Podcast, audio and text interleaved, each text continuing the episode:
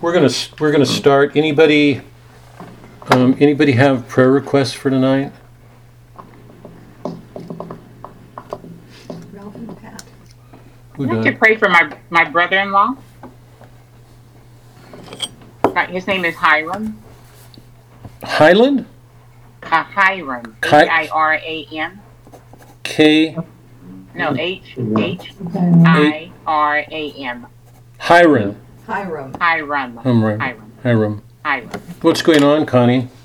Well, he's um he's had diabetes really bad all his life, but he just got out of the hospital um last week and um he's got pneumonia. I mean, you know, we're all getting older and it's just things are happening and um we just need prayers for him. Just for um, maybe him to get his strength back and he's uh, severely anemic, so Wow. I'm waiting. I, I'm laughing at cut. Um, Chuck, you're here, but um, admitting you again. Um, I'm laughing. I, I think a number of us ought to get together and make donations and found a hospital for the lame and the blind and the deaf and and um, Well, this one's frozen. I lost you. good God. Well, there were eight. Um, okay. Heather. Heather. Um, Melody, I just um, I just admitted you. Are you are you here? I wish I could get rid of. Oh, there you are. Melody. Oh, and Heather. Holy cow. Um, do all of you recognize these two really lovely women in the Yes. lower left of my quarter? Just um, We do. okay. We're just asking. We're just asking for prayers. Um, so, um, any so, um, Connie's asked for her brother Hiram. in-law. Um, but sorry, brother-in-law. Anybody? Else? Kay, Uh, how's your daughter doing? Your audio's not on.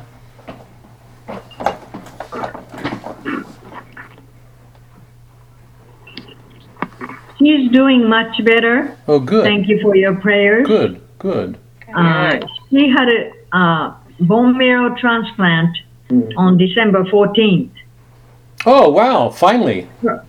First, it was, uh, well, she was originally scheduled like September, but she still had a cancer in her bone marrow, so she wasn't ready. And December 14th, she finally, uh, her doctor finally uh, did the bone marrow transplant. Wow. But first it was downhill, first uh, 10 to 12 days until the grafting takes place. When the grafting took place, then it started to gradually improve. Up until then, she was holding on to her life by Yeah. transfusions Yeah. Yeah. Yeah. because Wow. her bone marrow was uh, either not making any or it made any, uh, they were all no good. So uh, couldn't uh, really uh, uh, help her. But after the grafting took place, uh, I understand grafting takes place about 12 days after the transfusion. I mean, transplant. Then she started to slowly climb. So her blood count is starting to look up, Oh, good. Oh, good. and uh, she hasn't had any blood transfusions in the last week. So her bone marrow is uh, starting to produce good blood. Oh, that's good to hear. Yes. Yeah. Awesome. Yeah. Glad to hear that. Well, Okay. thank you. Yeah. Um, let's let's start. In the name of the Father, Son, Holy Spirit. Um, thank you again, Lord, for the gift of this day and for your presence with us. Um, King Lear and Pericles are special plays, certainly for me, because they're um, both plays about something amazing going on in the lives of people. And I say that with more emphasis tonight um, because I'm so aware in our world we don't make place for miracles, for a divine goodness. We, we are um, so bound by scientific ways of thinking that that it's affected um, the way we look at the world. And I would go so far as to say, in some ways, and I don't want to I don't want to take anything away from science and what it does do well. It does it well, but um, sometimes we expect too much of it, and um, at the expense of our ties to you. So I ask a special blessing on the work that we're doing here. Help us to enter into it and let it revive or strengthen our belief in you.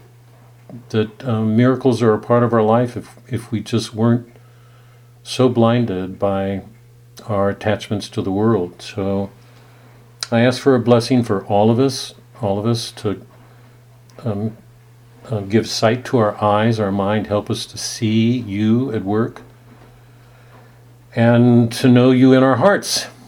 Um, let these plays do that work. They're not. We're not just reading literature here. Um, and I'm particularly grateful for the plays that we're doing right now. So let a blessing be on us in the work that we're doing. Help it to deepen our understanding, our faith, um, our heart, to give a greater fervor to the loves that we have, um, a, better, a better lawfulness to our loves. I ask a um, blessing on Connie's um, brother in law, Hiram. Um, strengthen him in his recovery, um, help him to get his strength. Um, the one thing that I'd like to specially offer tonight, and I say this in view of our prayers week by week, we we often bring our sorrows, we we bring our thanksgiving too. Um, in the writing that I'm doing, I'm I'm writing on movies, and I'm making a critique in some of them. And, and Suzanne and I went back to watch the movie Life of Pi. I don't know if any of you have seen it. Yeah. But in one of the scenes, young Pi, who is um, three quarters of the way through his survival at sea, and he's about to be shipwrecked, he doesn't know that, but he's writing in his notebook and he's giving thanks to the tiger. What's his name? Richard Parker. Richard Parker. He's been fighting this tiger for probably hundreds of days at this point. Um, um, has managed to survive, and this tiger has threatened his life more than a few occasions. He's had to fight him off. He's had to work at training him. It, there's an allegorical element to this story. It's in some sense he's learning to deal with the animal inside of him, which has been one of the great themes of our work from the beginning. He's learning to deal with the animal in him, to bring it under control in a matter of survival. Because if you look at the world he's in, everybody's eating everybody else. The fish are eating fish, birds, animals. In fact, the humans, the hyena, who's an image of the, the French cook, wants to eat everybody. So, in one sense, it's about the way we feed on each other. One of the, at the center of our faith is a belief in the Eucharist that Christ fed us, and we're asked to feed each other, not to feed on each other, to use each other, but to offer ourselves. Hard thing to do. It goes so against our nature. But in one of the lines, Pi is writing in his notebooks and says, "Thank you, Vishnu? partner, no par- Oh, Richard Parker. Thank you, Richard Par- Parker, for not only being there as a companion, but forcing him to learn how to survive. And I, it was a beautiful line, and it just reminded me of something that, you know, we've seen in our literature, and you've heard from me a good number of times, that so often the difficulties we're, we face, our own pains, the pains that we um, we see in others and that we pray for, so often God allows that suffering to make us better. That we our hold on the world is too great. We don't give it up enough. Um, but it's it makes us better, or should, even if it means we have to die. In the middle of the Mass, the words are, um, Let us be thankful always and everywhere. That's in the center of the Mass. Let us be thankful always and everywhere. Can we be thankful in the midst of sufferings, our own and the sufferings of those that we love? It's a huge question. It was at the center of King Lear, it's the center of Pericles, because Pericles is going to have a life of unbroken suffering. He's going to be a man in exile who won't stop suffering until the very, very end. So teach us, please help us to be to be strengthened in our faith. You said to us that um, our faith faith could move mountains. I don't think you meant that literally, but in a figurative sense, you meant we could do amazing things. So increase our faith, faith, strengthen our eyes, um, and help us to know that in all the sufferings in our in our own lives or around us, you are at work, trying to help us be who you've given us to be. So, what be with um, Hiram in his difficulties? Um, Ralph and Pat. um, um, be with um, Kay's daughter. What a great blessing uh, for David and Kay to watch this happen, uh, to see a young woman make a turn like that. For Ralph, Ralph and Pat. Rapalini. oh yeah, there's a couple. Um, um, a woman, an older woman, went into the hospital. Uh, be with um, Pat in her hospitalization, and Ralph, her husband. And ask for a prayer for our neighbor across the street who's sick. Watch over him, help him um, um, to know your presence. Um, we offer all of these prayers in your name, Christ our Lord. Amen. Um, for those of you who um, who might have gotten the, the notes that I sent you earlier, I took the note off a while ago and replaced it because I'd made some changes in it. Um, at the you know actually two minutes before going on class, I, m- I meant to say this before I went online because the whole anybody who listens to this will probably have a reason for not listening anymore. But I'm so often struggling at the last minute to get all this done um, because I'm doing other things. And I find myself here at the beginning of Pericles, because I know the play pretty well, but rereading it again for the work that we're going to do together, suddenly I, I just, a, a number of things came flooding to me. And too often that happens, and I end up making changes in the notes. Anyway, if you copy the notes uh, before two minutes before class, go back because it's a different copy. I've just made some changes. So, okay, we're doing T.S. Eliot. Remember, in Burnt Norton, Eliot introduces the the image, the notion of the uh, still point, um, and um, and um, makes these very philosophic statements. They're not like poetry; they're more like philosophic statements, conceptual statements than poetry at the very beginning where he says time present and time past are both perhaps present in time future and time future contained in time past. If all time is eternally present that is if there's nothing but time we're stuck in time all time is unredeemable. If man's going to be redeemed because we're in a fallen condition here it can only come from help outside of time. And we've talked about this um, it had to be a man and God, because our original sin was as human beings, a man, offending God. A God wouldn't do it, and a man wouldn't do it. It could only be by a God who'd taken on our nature because it was our human nature at risk offending God. How do, how, how do we give how do we give satisfaction, answer an injustice done against God when God's infinite?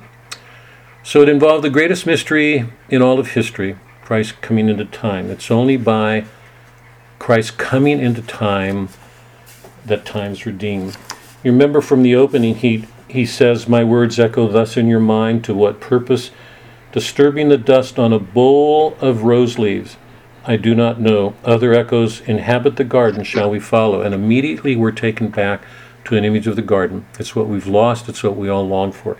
And that image of dust on a bowl of rose leaves is perfect because, flowers are a reminder of the garden. It's the beauty of the garden we've lost.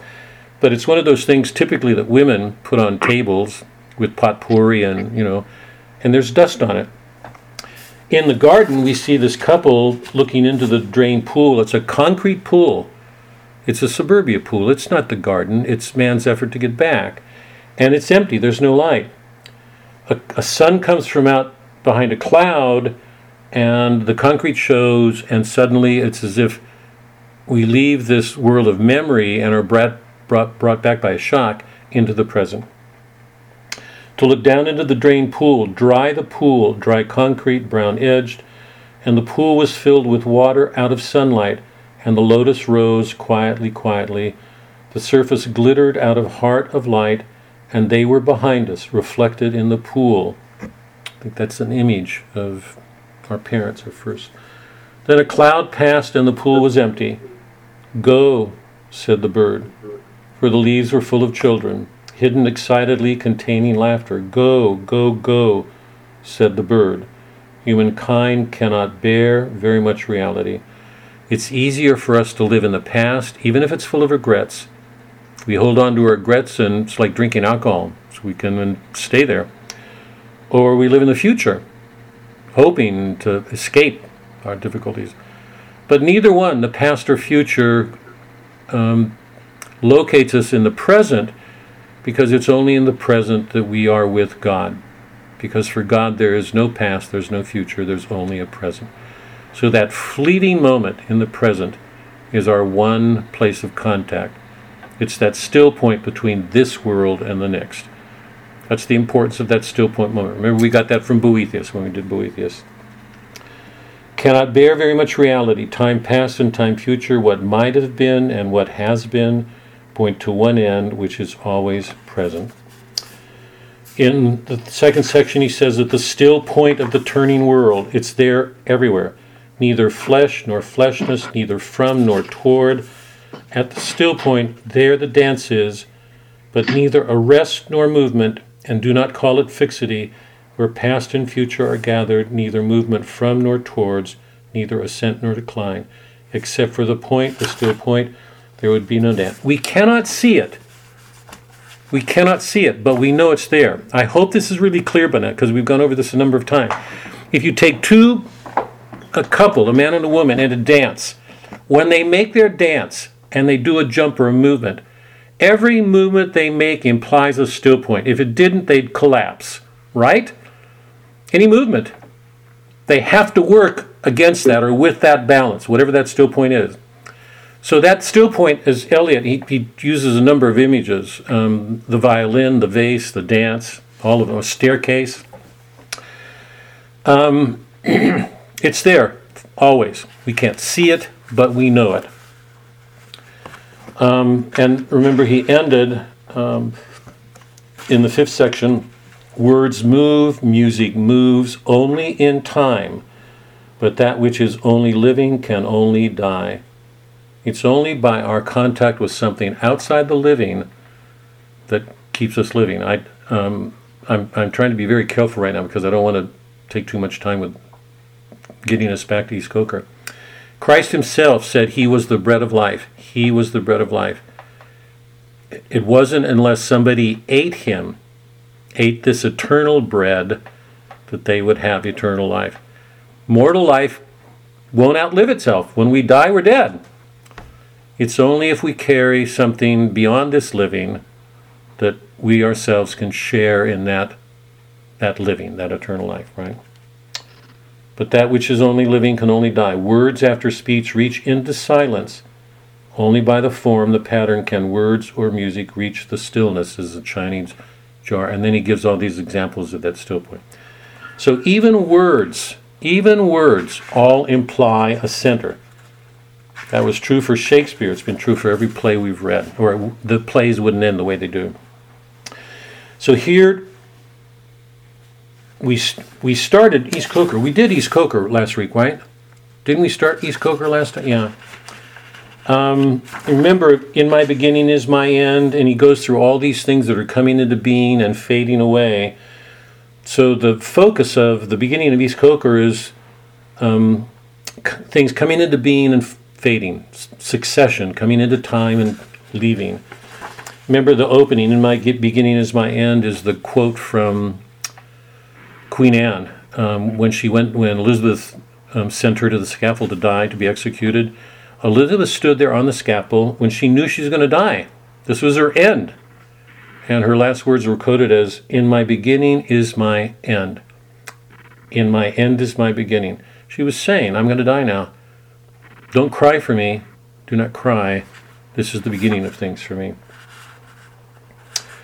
It ends that first sec- fec- section feet rising, falling, eating and drinking, dung and death. He gives all these images of things in the world because that's where he starts with things in time. Dawn points, and another day prepares for heat and silence. Out at sea, the dawn wind wrinkles and slides. I'm here, or there, or elsewhere in my beginning. Where are we in these moments? What we know is the apophatic. It, it's a knowledge of things that we don't have a not that we that we can't get fully a hold of. Okay. So the second section of East Coker. Remember, the focus here to pick up the theme and continue it and play a variation on it is things coming into being and passing away. Section 2. What is the late November doing with the disturbance of the spring in creatures of the summer heat, and snowdrops writhing under feet, and hollyhocks that aim too high, red into gray and tumble down, late roses filled with early snow? All of those are images of things passing away in the midst of something new coming into being.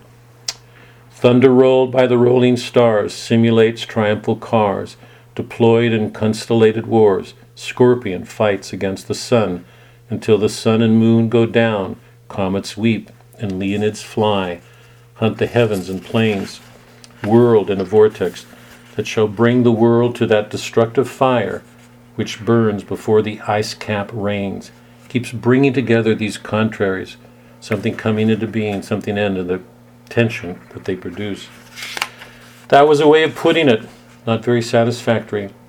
A paraphrastic study in a worn out poetical fashion, leaving one still with the intolerable wrestle with words and meanings. The poetry does not matter. It was not, to start again, what one has expected. If any of you write, you know that very often you sit down with this rush of inspiration, and two minutes later it's gone, and you're struggling to find the words to say what you want to say.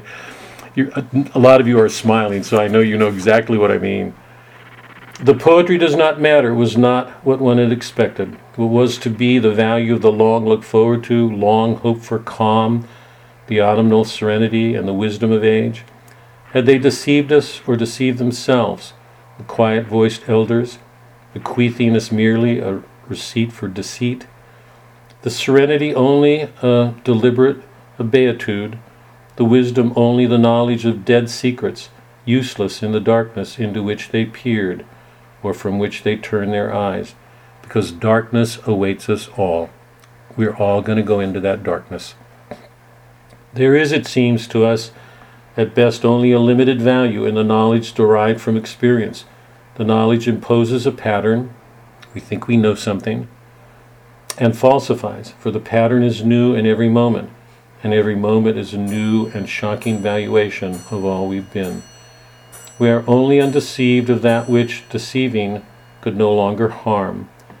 In the middle, not only in the middle of the way, but all the way, in a dark wood, that's an allusion to Dante because remember the Divine Comedy started with Dante in the middle of the way, not in the past, not in the future. In that moment, when a divine order was put into motion to help save him, to help him out of that spot. In the middle, not only in the middle of the way, but all the way in a dark wood, in a bramble on the edge of a grimpen, where is no secure foothold, and menaced by monsters, fancy lights, risking enchantment. Do not let me hear of the wisdom of old men, but rather of their folly, their fear of fear and frenzy, their fear of possession, of belonging to another, or to others, or to God. The only wisdom we can hope to acquire is the wisdom of humility. Humility is endless. The houses are all gone under the sea, the dancers are all gone under the hill. Section 3 will begin. Oh, dark, dark, dark. They all go into the dark. That darkness is one we all face. but there is that still point. Okay, um, let's let's start. Um, very, very briefly. Um, sorry, I'm gonna. Chuck, did you have something to say? No. Okay, the I'm gonna mute you all. Um, and remember, just anytime you want to jump in, jump in. Okay, don't hesitate. Remember at the at the end of Lear, um, Lear has um, has gone what everybody thinks is mad, and um, he's reunited with Edgar, or I mean with Cordelia. There's that wonderful line when Edgar is watching his father, Gloucester and Lear, apparently go mad with the things that they're saying. That's in Act 4, Scene 6. And he says, O matter and impertinency mixed, reason in madness. And I suggested back then that it's a profound line because what he's saying is when you're used to living on the circumference, right, where everything's in motion, and you're driven by motives of what are the four motives, by the way, which St. Thomas and Boethius say motive motivates most of what we do? Quick quick quiz. Heather, go. What are the four? Connie, I know you know these. Come on.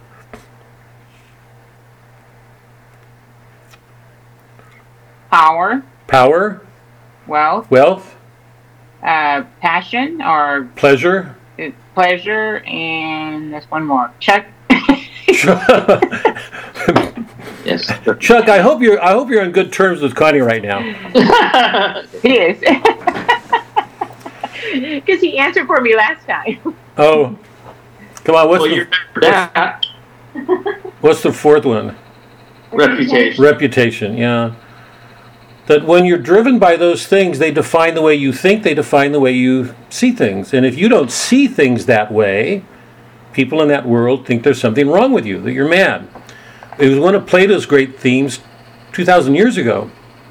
He said that there was a madness in love because it took us beyond the things of the world.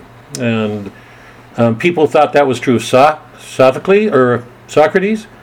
They thought it was true of Christ, that Christ was ungodly, doing awful things. So, what Edgar's seeing is that behind this madness, or beneath it, there's a kind of wisdom that they were speaking, even if the world couldn't completely understand it. And then remember when he gets to Dover, um, he says, this is Act 4, Scene 7, about line 30 or so. The two are finally reunited, Lear and Cordelia, after this change that both of them have undergone with all the suffering that they've endured. And Lear says, You do me wrong to take me out of the grave. Thou art a soul in bliss, but I am bound upon a wheel of fire. That my own tears do scald like molten lead. It's that sense of repentance or contrition that we feel when we face our sins and they burn. Um, and they wash away our sins. I mean, it, it's one of the images of purification that they burn us. Um, I am bound upon a wheel of fire that mine own tears do scald like molten lead. Is there anything more burning? There's, it's a spiritual cleansing to cry those tears. I mean, they're a gift. Um, and you remember one of the last questions that I asked when the whole, all of the the different plots are coming to a point, a still point. Um, Edmund has just tried to save Lear and Cordelia and fails, and Lear comes out holding Cordelia's body. He puts a mirror up to her mouth to see to be sure she's dead. He's pretty sure she is, but at the very end he goes, "Look there, look there," and he says, "Thou'lt come no more." He'll never see her again. She'll not walk before him. She'll not leave or do what people do in their life. Never, never, never, never, never. Five nevers. Pray you undo this button. I mean, that can be a sign of madness. He's worried about a button at a time. It's so it's so human. It's so vul- it, it, ex- it expresses such a vulnerability. What can he do? He's lost her. Pray you undo this button. Thank you, sir. God, God, could he have expressed those sentiments at the beginning of the play? Not close. Not close. Um, pray you undo this button. Thank you, sir. Do you see this? Look, look on her, look, her lips. Look there, look there. And the doctor and everybody else says, leave him because they're assuming he's mad. And you know that my reading of that line is that he's not mad, or if he's mad, he's mad in the world's terms. He's much closer to the center of that circle than he's ever been, or anybody else is in that play. And another possible reading, this is my reading, I, I throw it out to you guys. You don't have to accept this, but it it's pretty clear to me that at that point he sees Cordelia in the next life. She's passed. He's on that threshold, the still point, here in the world, looking into the other one.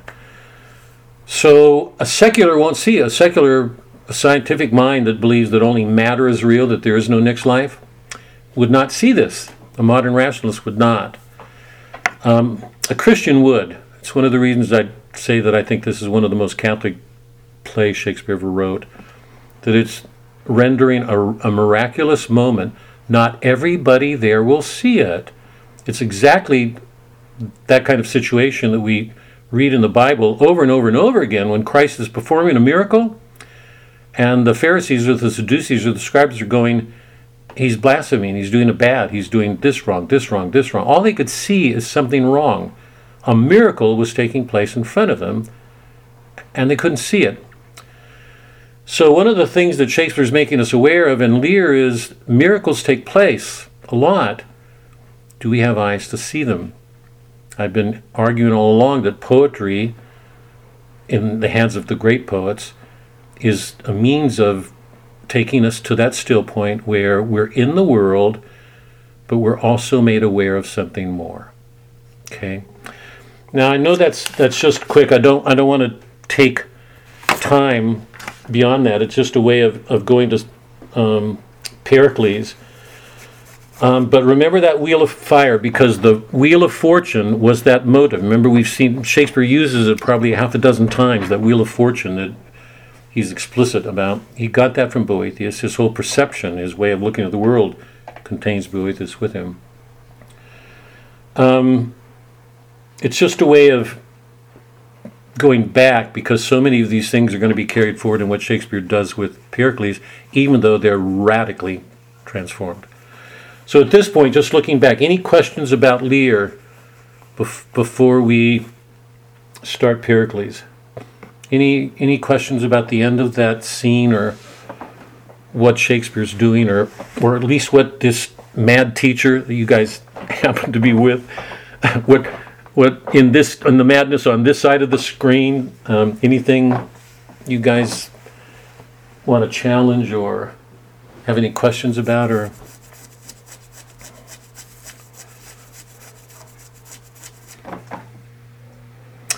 Melody, it's good to see you. Good to see you. Me too. Thanks for sticking with me. No, thank you for sticking with us. You know what I just noted? You, I think you have the same bed we do. Oh yeah. I recognize. I mean, honestly, that's exactly. We bought it because we attracted it, but I don't like it because with the break between the bed and the the back, you know, and the mattress, the pillow keeps sleeping down in it, slipping down in it. But yes, mine does too. You're right. um, I must be doing something wrong here. No questions. Heather, it's not like you. Is your friend going to come tonight? Um, no, not tonight. She'll be there. She'll probably be here next Tuesday. Tell her to get the audio in this so she Yeah. has some sense of what we're doing. Okay, Okay. we'll do. Okay, let's let's start. If you go to the my notes, um, there's a number of amazing things that Shakespeare's doing in Pericles. It's not a popular play. It's not a popular play at all. And I'm going to take the position here that it's not because it's misread a lot. And I hope to make that clear in, in just a second. Pericles is one of a small handful of plays that Shakespeare wrote at the end of his life that peop- the critics call romances. By romance, they mean the, the modern secular word would be improbable.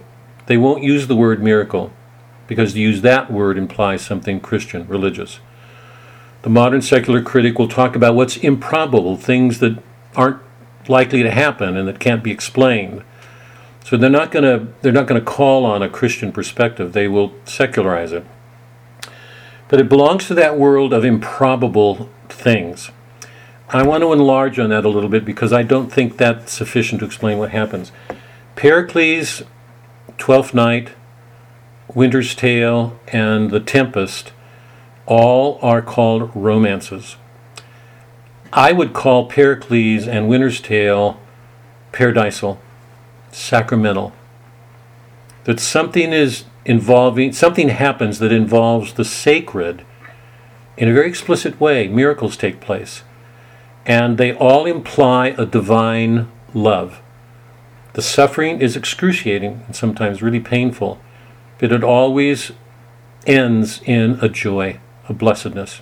Winter's Tale, I think, is, is going to do that exquisitely, more finely than any play I know. In fact, you already know I'm arguing that Lear is doing the same thing, even though he's on a wheel of fire and crying molten tears. The pain is almost unbearable.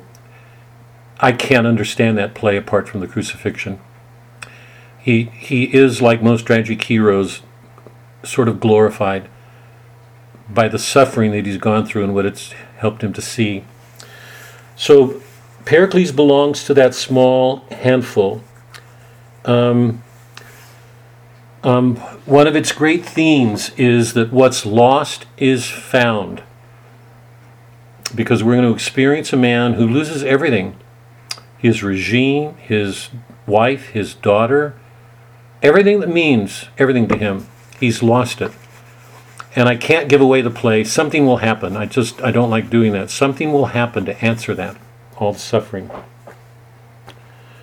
Um, but it shows that principle that we first first experienced articulated in Boethius that in a, in a universe in which God in a universe which God created there is no bad fortune that was the line that God is taking everything and changing it so no matter what's lost whatever suffering our faith is that God is at work bringing some good and whatever he's doing is accessible to our minds, not just faith, but to our reason.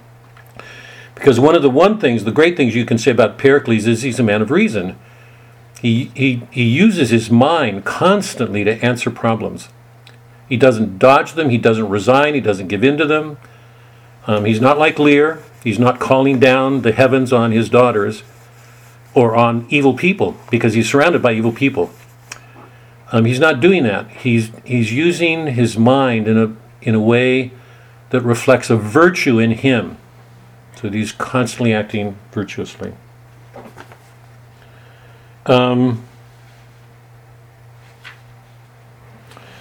when the play begins, it begins with Pericles coming to Antioch to um, undergo an ordeal. Remember, the, the ordeal in the medieval world was an, um, a battle between knights where they would put their lives at risk for something they honored. He's putting his life at risk um, for the sake of a marriage. That he's, he's going to go through the ordeal of, of trying to solve this riddle, knowing that if he doesn't, he will die. If he does, he'll win this woman.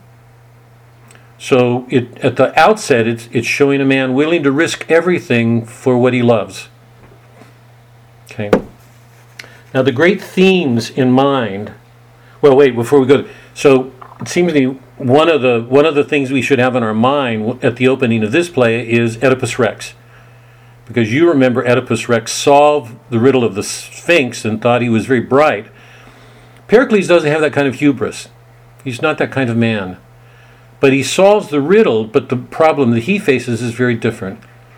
And he can't fall back on his pride saying, Look how wise I am.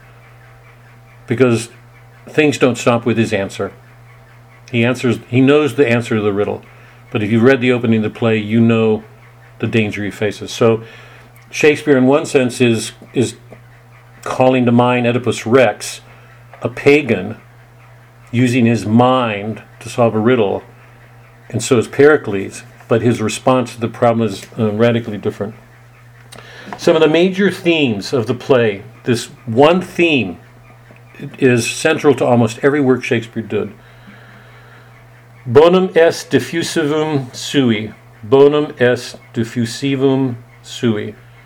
Goodness is diffusive. diffusive. God is goodness. There is no evil outside of God. All evil is a privation, it's people turning away from Him. But God is always at work doing something to pull them back. He did it with the Jews, He's doing it with the Christians.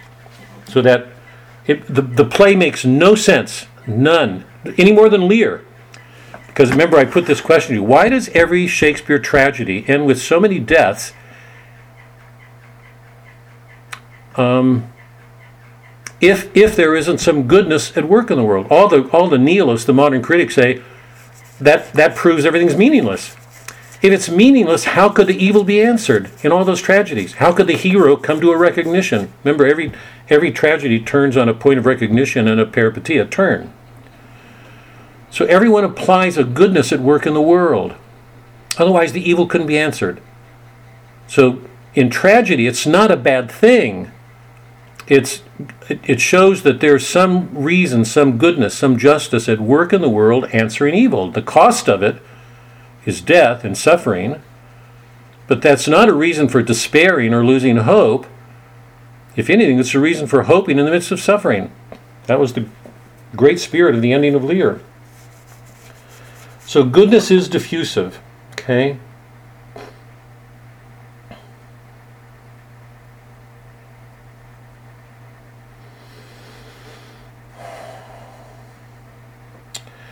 Why does Shakespeare use a narrator?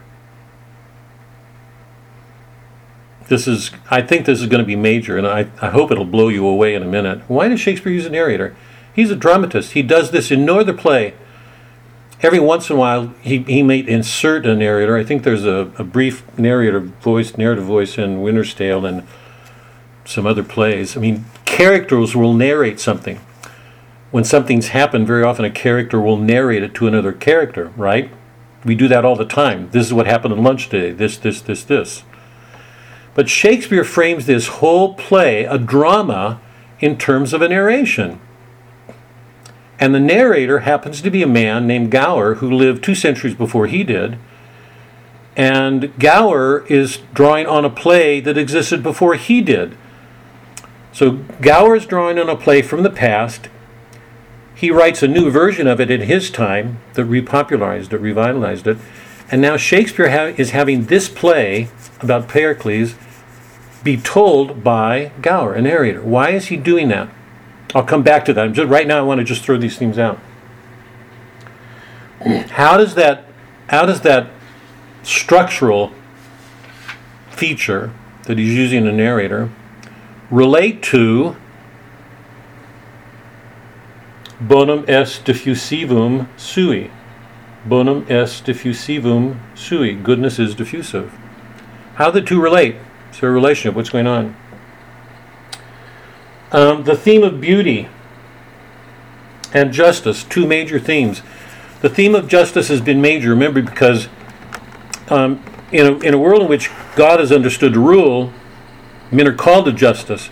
We saw that over and over and over again in King Lear, people um, denied that. We saw that with um, we we looked at those lines.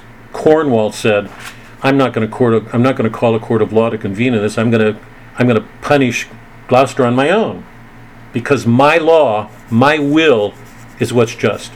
Cordelia said the same thing. So in King Lear, we saw these characters who had the power to make whatever they wanted real. In the beginning of this, Antiochus is going to um, um, condemn Pericles because he has the power to do it. He has the power to make whatever he wants real. That goes to the opening problem. I don't want to hit on it yet, but if you've read the opening, you know what's going on. He wants to make whatever he wants real, even if it includes an illicit, a horrible devilish sexual act. The settings Antioch, Antiochus. If you've read Maccabees, I'm sorry Mike isn't here. If you've read Maccabees, you know that one of the villains of the of the, the Maccabee text are the kings of the Seleucid Empire, that the Greek Empire that was forming around the Jews, that kept trying to conquer the Jews. They capture the temple and turn the temple into a a, um, a place of worship of their own gods, and they forced the Jews to do that. And the the Jews who didn't um, conform were executed. It's one of the pur- purposes of those the Maccabee testaments that the Jews, the good Jews, refused to give in. They they would not turn away from Yahweh, and the temple was the place of worship. So when the Seleucid kings Antiochus and others um, took Jerusalem and tried to make them conform to the Greek ways, they didn't do it. The interesting thing about the setting here is that Shakespeare is taking at his setting most of those cities that St. Paul traveled in his travels. He visited those cities, Tyre, Antioch, Ephesus, things like that whole Mid-Eastern um, area, culture. Um, um, made up most of the places that um, Paul, spent, spent, spent so much time. Um, and here in, in Maccabees, it's interesting because the Jewish people are threatened by the Seleucid people, Antiochus and others. Here, that is the Greek influence because the surrounding cultures, the culture, surrounding Jerusalem, were all Hellenistic, Greek. The gospel writers knew that when they were writing. They were writing to a Jewish audience was which had been under Greek control for a long, long time, which was then coming under Roman control. Um, but here, Shakespeare's showing that there's something important in Greek culture not to be lost. Okay? Now, one of the most important things at stake in this play is the beauty, mortal beauty, and I use that phrase deliberately. The power of women to overwhelm men by their beauty. Because you know that when um, um, Pericles looks at Antiochus's daughter, he's overwhelmed by her beauty, stunned by her beauty. Um, his response to her beauty puts him at risk. And we know how great that risk is because the wall in front of him is lined with the heads of men who came to woo that daughter and who lost their heads. So we're seeing how powerful the beauty of a woman is, how, how tremendously powerful a woman is by virtue. We know that in the modern world, but it wants to unplay it. I mean, we've talked about this forever. Remember, Odysseus's the greatest threats that he faced on his wandering were Calypso and Circe. Circe had him for a year, and Calypso had him for eight years. So, of the nine and a half years that he was on his adventures, nine of them were under the influence of women. So, Shakespeare has been reminding, he's only reminding us of what so many of the ancient writers knew that the beauty of a woman was not a small thing. It, it gave women a power over men that wasn't small. Um, the father daughter relationship is crucial. Um, we're going to see that at the beginning. I'm going to give this away now, so I'm assuming you already know it. Antiochus gave birth to a daughter and has an incestuous relationship. That daughter is the one whom men are coming to woo. So, in, in spite of her incredible beauty, she's in an incestuous relationship with her father. Pericles is going to give birth to a girl. As a matter of fact, what's going on then is what we know in our contemporary world as sex trafficking. There's nothing in our world that Shakespeare didn't know sex trafficking. And one of the ironies is Pericles could have washed up on her island and had sex with his daughter because he didn't know her. So Shakespeare is touching on the important relationship between a father and a daughter, how crucial that is to civilization. He does the same thing with mothers. The relationship between mothers and sons is so important. There's almost nothing in our world, nothing in our world that can help with those relationships. Because under a scientific world, those ties mean absolutely nothing. In Pericles, they do. Because in Pericles, we're going to go, we're going to visit a number of regimes, five or six regimes, and each one of them is going to throw a light on a sexual relationship. So we're learning something about the relationship between a man and a woman and the regime he's in, the influence it can have on him or her. So, um, so there's the setting, the action. Um, one of the last things I want to say about the setting is remember that almost every every um, every play we've read from Shakespeare has two settings, and in this one, it, it's no different. The settings here are these various Mideastern regimes on the verge of Christianity, on the edge of Christianity, and the sea. And we've seen the sea as one of the most important images that writers have been dealing with since the beginning. It's there. It's the dominant theme in uh, the Odyssey. It's there in Moby Dick. It's there in Shakespeare's The Tempest. It's there in Dante. When Dante comes to the Paradiso, he says he's like a, a ship at sea because he's going to enter a world of grace. So, what is the sea here in this play? What is Shakespeare doing with the sea? What is he wanting us to see about Pericles and um, all that happens in his life? Now, let me stop. Those are just some of the major themes. I want to go to the play itself and read some lines, but before we do, any any questions about um, some of those themes? I'm just trying to give you some of the background things so that when you start reading, you some some of these things will be on your mind.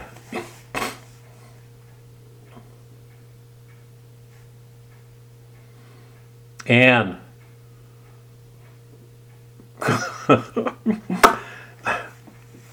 Well, usually the sea indicates there's going to be big change, something unknown. And that definitely does happen for Pericles Yep. or will. Yeah. Yeah. Any questions or comments about just these opening perspectives that I've just thrown out here?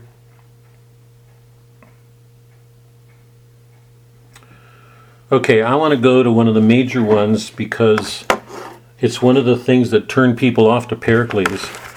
And it's one of the, I think, one of the great mysteries about this play.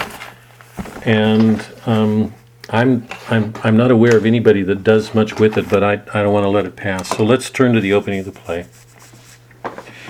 Remember, Gower was a poet who lived two centuries before Shakespeare in the 14th, in the 14th century.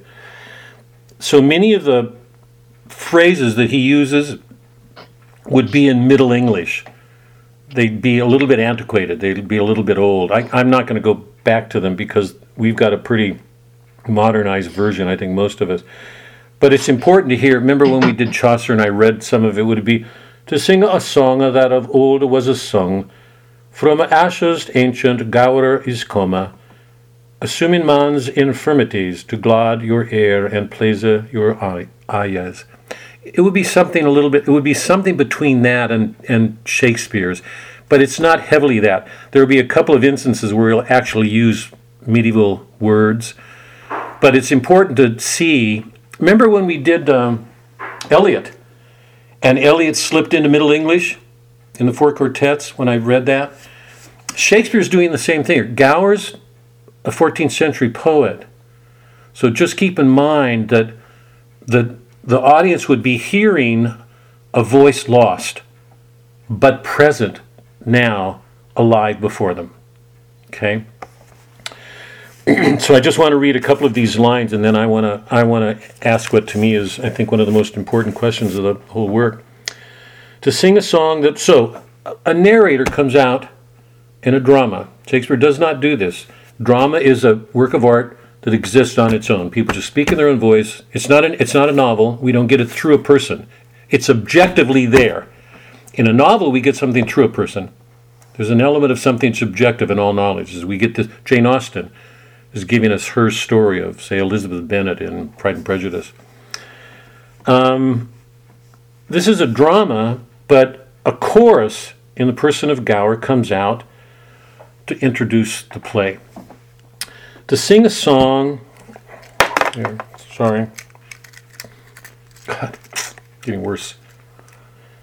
To sing a song that old was sung from ashes ancient Gower's come, assuming man's infirmities to glad your ear and please your eyes.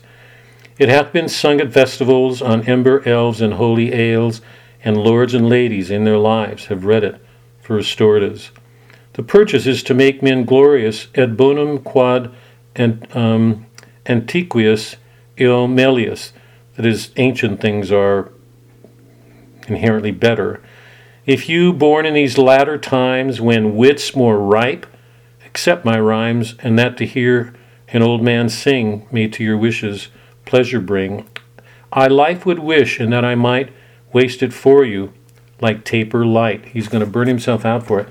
Um, he's praising older things and saying um, it's it's more appropriate now because when wit's more ripe, Shakespeare's writing in an age given more value to education, so presumably the audience would be more widely educated than the audience in Chaucer's time or Homer's time. It'd be more like our audience. People would have more developed intellects, would you know be more ready to understand things.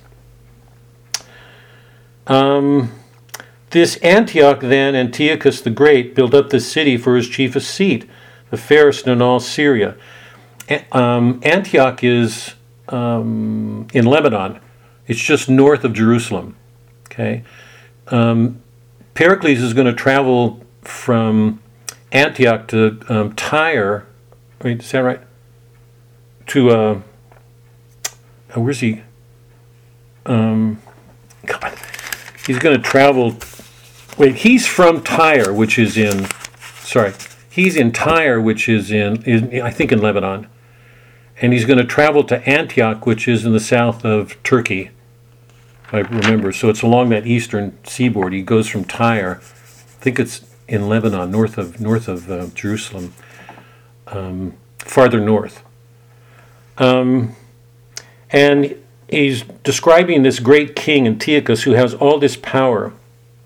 This king unto him took a peer, a wife, who died and left a female heir, so buxom, blithe, and full of face, as heaven had lent her all this grace. So nature had bequeathed her, bestowed on her all this beauty, um, with whom the father liking took, and her to incest did provoke, bad child, worse father. To entice his own to evil should be done by none. By custom, what they did begin was with long use accounted no sin. So the fact that it became established because has the approval of a king made it more acceptable. I hope everybody's seeing the connection between what went on then and what's going on today. It's not a monarch deciding what's going to be okay because the monarch does it, everybody goes along with it. We're in a democracy. Once a majority of people give their approval to something, it becomes established, it becomes fixed, no matter what it is, because the majority has the power. Yeah, so the principle is the same. Where where there's power, people can make whatever they want because they have the power to do it. Is it in accord with God's law? Is it in accord with virtue?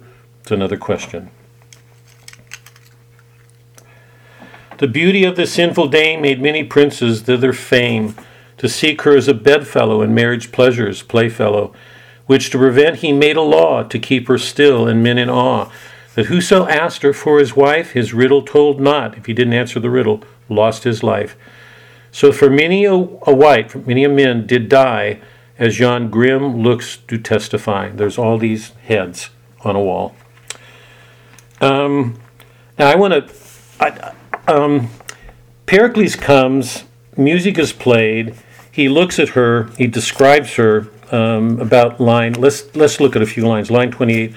Before thee stands this fair Hesper- Hesperides with golden fruit, but dangerous to be touched. For death like dragons here affright thee um, hard. Her face like heaven entice thee to view her countless glory, which desert must gain. Um, the, Hesper- the Hesperides is a myth um, in which a dragon and some women guard a tree full of apples. It's extraordinary that apples would have this rule in a Greek myth back to a garden lost, because it was the apple that was behind um, um, the fall in the garden. Peric- Pericles describes her, he says, Her face, the book of praises, wears red nothing but curious pleasures, as from thence sorrow were ever raised, done away with. For her to have such beauty would mean just endless pleasure, and testy wrath could never be her mild companion. That's about line 18. Pericles thanks Antiochus, and then he takes he takes the ordeal. He puts his life at risk to answer the riddle with the belief that he can do it and come away with um, Antiochus's daughter as his bride. The riddle reads, "I am no viper, yet I feed on mother's." This is about line. This is about line sixty-five or so, Act One, Scene One. I am no viper, yet I feed on mother's flesh, which did me breed. I sought a husband, in which labor I found that kindness in a father. He's father, son, and husband mild, I mother, wife, and yet his child. How they may be, and yet in two, as you will live, resolve it you. He sees pretty quickly what the riddle is saying. I, I, I want to hold off on this. I haven't read enough, but I'm trusting you guys have read enough. You know, this is where I want to go. You know that this world is very different from Lear's. Immediately in King Lear, we're thrown into Lear's character. We get to know him in depth inside, and we, we get to know the daughter's insides by all the things that they do. So in Lear, we can't read a scene without coming to know the depths of evil in his daughters, the things they say, the um, the attempt on Cord- Cordelia's part to be virtuous by not telling a lie, Lear's rage. In that in that tragedy, we're drawn into the interior of individual lives, and we know the plot gets more and more complicated as Lear goes from the castle world to the heath and from heath to Dover Beach. Okay? Is that clear? In this play, we get nowhere close to the interiors of people. Nowhere close. You, if you've read the play, you know that um, we tend to stay on the surface of things. Um, um, Antiochus sees immediately that Pericles understands the riddle, and he gives them a, a respite, a 40 day um, pardon period. Lear goes home to Tyre and he tells his servant that he's got to leave because he knows that if he stays, Antiochus, who's a very powerful man, will come and attack his city. So to save, so to save his city and himself, he he sets out. And for the rest of the play, he will be like a Christian, a man in exile. It's like Christ saying, "The Son of Man has no place to lay his head. This is not our home. Our home is with God. We lost it. Our whole struggle here on earth is to return home. Remember, St. Augustine called us a pilgrimage people, a peregrine people. We're always, we should always be in motion. The church is that image of the motion back to God. That's the image, not our home. I mean, that's our home, but it's always moving there. In this play, we don't get close at all. So here's my question to try to get this out at the very beginning, because lots of people just don't find this entertaining. I mean, when you read Lear, you're just taken by the intense things that are going on inside people. Not so here. So let me ask this question Is Shakespeare failing as a writer here in having a, a person narrate his play? Or is there some wisdom? Is there is he trying to do something here that's very different from what he's doing in Lear? This comes later. So it's not as if he's not capable of facing pain. We know that from King Lear. He has the courage to, to go into depths most artists won't face. They just won't go that far. He does. So is he failing here? Is he slipping in his powers? Or is there something else going on? Why a narrator? Why do we not go into depth in the characters? Is there something good to be said for that? Can anybody speculate on that? I'll throw my hat in. Good. Okay, so. So long as you uh, got another one. So long as you, so long as you have more hats, because I don't want you to stop throwing your hat in the rest of this night. So, sorry, I'll sorry, pick it back up. sorry, I'll pick sorry. it back up. Um, okay, to me, Gower reminds me kind of the narrator in the Iliad. You know, um, kind of a muse that that's there to tell a story.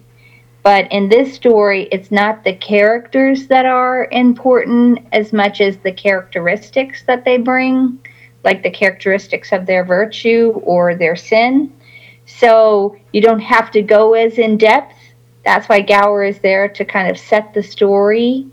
Forgive me, but he's a modern day Oompa Loompa. He's there to set the story. What's say- sorry, what is that? the- Do you, I don't an see, Oompa Loompa Yeah. from uh, Willy Wonka and the Chocolate Factory. explain it, He's sorry. there to You're talking to a man No. who lives in a cave here. I'm just, well, he's there to set the stage so that a lesson can be taught.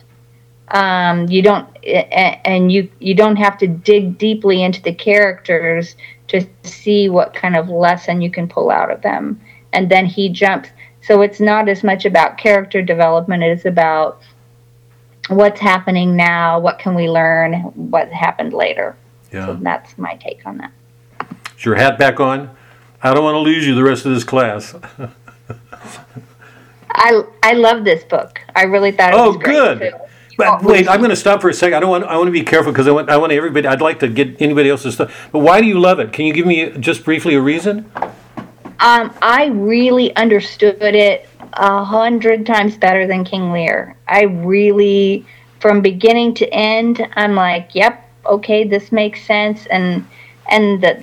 I don't know. I just, just I like the way it was written. When you said a lot of people don't like this play, I thought, I don't know. They're I guess they're more intelligent than I am, and Oh, I just BS. like simple BS. stuff. Sorry but- for using that.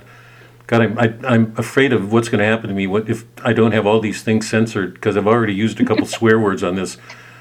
Um, anyway, I I just really I I don't know. It was it was easy for me to read, and Yeah. I enjoyed the, the characters. And Yeah. I mean, I like I like good stories as opposed to everybody getting murdered. You know, but just, okay, if, if I can take on a responsibility of a teacher and you take it seriously, your penance for the next year is sometime you got to go back to King Lear and read it again. Anybody else on this question? Why is he using Gower? And this this um, I'm going to call it a different mode. In all of his dramas, we go directly into the. Remember, Plato, mimesis and diegesis. Mimesis means you imitate the characters directly. Diegesis, um, you get them through somebody, so you have the the poet's voice. So Homer is diegetic. Jane Austen is diegetic. She's speaking. Lyric, all lyrics are diegetic. You know the lyrics we've been reading is the voice of the poet. In in Eliot's Four Quartets, we're hearing his voice. In drama, we keep hearing the voices of other characters. They're speaking in their own person. So drama tends to be more objective. Interior or lyric takes us into the interior, into the inside. Here, he's Shakespeare gives us Gower, who's telling a story about these characters. Why does Shakespeare do this? Can anybody add anything to what Melody said? I think what she said is right on, but can anybody add anything? I, I'm going to call this another mode. The mode of presentation is different. In Lear, we go into each of the characters pretty deeply. Here, he's doing everything he can to keep us out. To keep us at a. Would you agree with that? He, we, we know these characters, but we're never allowed. We're the interior never takes up the action. Is that clear? We, he, he never allows that interior to, to change his focus. I, I thought Melody's description, we're always mindful of an action taking place before us. So he never lets a preoccupation with the interior interfere with that view. Is that clear? So it's a very different mode.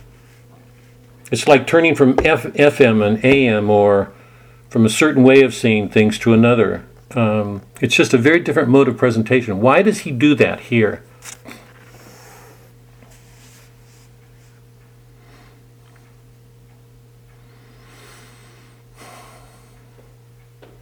Okay, let me.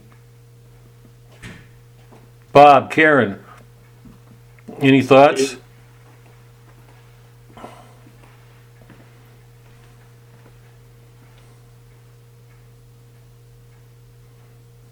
If you don't, I don't want to press you guys. I, I mean, I, you, we're dealing with, God, sadly, you're dealing with somebody who grew up on literature. I mean, didn't grow up on it, but turned to it in, in as a young man, and so Well, I, I'm guessing a complete answer would come when, like Melody, we've read the whole story. I have to confess I haven't because I Yeah. wasted my time two days reading about a very different Pericles, which shows you how much I needed this course.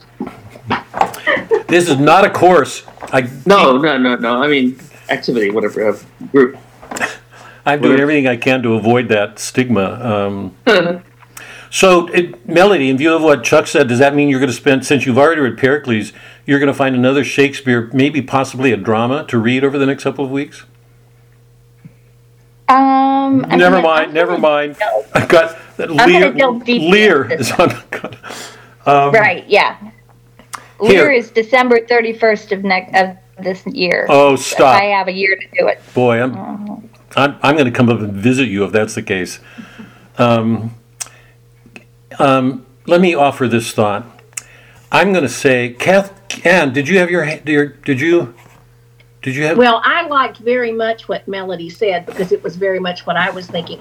The, it struck me as almost a morality play in that the character that here is good and here is evil, and it, as she said, it's really not even so much about the the characters as what they represent. Or an action outside of them, if I can put it that way. I, you Yes. know, that I, because I, the, the, remember Aristotle's definition of a plot was an action, an interior from here to here. That an action is taking place that involves all these regimes. So there's something international. There's this action going on. We're being able to see this one character in light of these other regimes. So we're learning something about the relationship between an individual and, you know, a larger world. I'd, I'd like to put it this way. I think both plays are Catholic in a in a in a in a deep sense. Um, in Lear, because we go to the depth of a human being who has been on a wheel of fire, who's been in some sense crucified. He's gone through a crucifying ordeal, if I can use that word. He's given up everything. Remember, I last time we met, I, I went to that passage where he first arrives at Dover and he says, let's go away to jail like spies and talk about who's in and who's out. And so he's captured and he looks at as if he's at the end of things that he's completely changed. And my reading of that is that he's not. He's still holding on to something in the world. He, you know he can have his daughter and they can go away as spies and spy on the world. He hasn't lost everything yet and it isn't until the end when he loses Cordelia that he has lost anything and he says, Never, never, never, she'll not come again. And then he goes, Look there, look there. So it's at that moment when he's lost absolutely everything he loves, everything, that he finally is witness to a liminal experience, something, at least that's my reading of it. So in King Lear, we go to the depths of an experience that's like the crucifixion. It shares, I'm going to say it shares, that he's learned to love in a way that's Christ like. I would say that Lear is a Christ like figure, along with Cordelia, the two of them are. And I would say that characters like Edmund and, and uh, Edgar share closely because they're servants, they serve their fathers, their lords, they risk their lives for them. So that small handful of characters enter into a crucifying sequence, a, series of events. In Pericles, he's doing exactly the opposite in a Catholic way. He's showing that in um, how to put this that just as the church calls us to a crucifixion, all of us, to give up the world, it also calls us to let go of the world and break our attachments. Um, the church asks all of us at every age, because it's the position the church takes. Now hold on to this tightly. It's the position the church takes. The church is Christ. That's our belief. It's not an, a brick and mortar institution. It is Christ, the sacraments. It's living. It is Christ in the world. So it's always trying to bring Christ to the world no matter what the character of the world is, whether it was Rome, the Middle Ages, the Renaissance, modernity. It does not matter. We know that from the point of view of the church, the world is always evil. Satan's under control, evil's at work. The church is there to answer. It's Christ. So the church is always ask, asking us not to be a child of our age, ever. That is to become a product. So the modern view, this is the view we've been raised on. The modern view is all of us are products of blind forces over which we have no control that we don't understand. They call it evolution, all the other theories. But the theory is we're products of these evolutionary forces. We are a product of them. The church is saying, no, we're not. That that the, that we are determined by some things physical in our nature, but that we're created by God. He's the beginning and end of all things. He's where we started. He's hopefully our return. So we're asked to stand outside the world, to not let what goes on in the world drown us.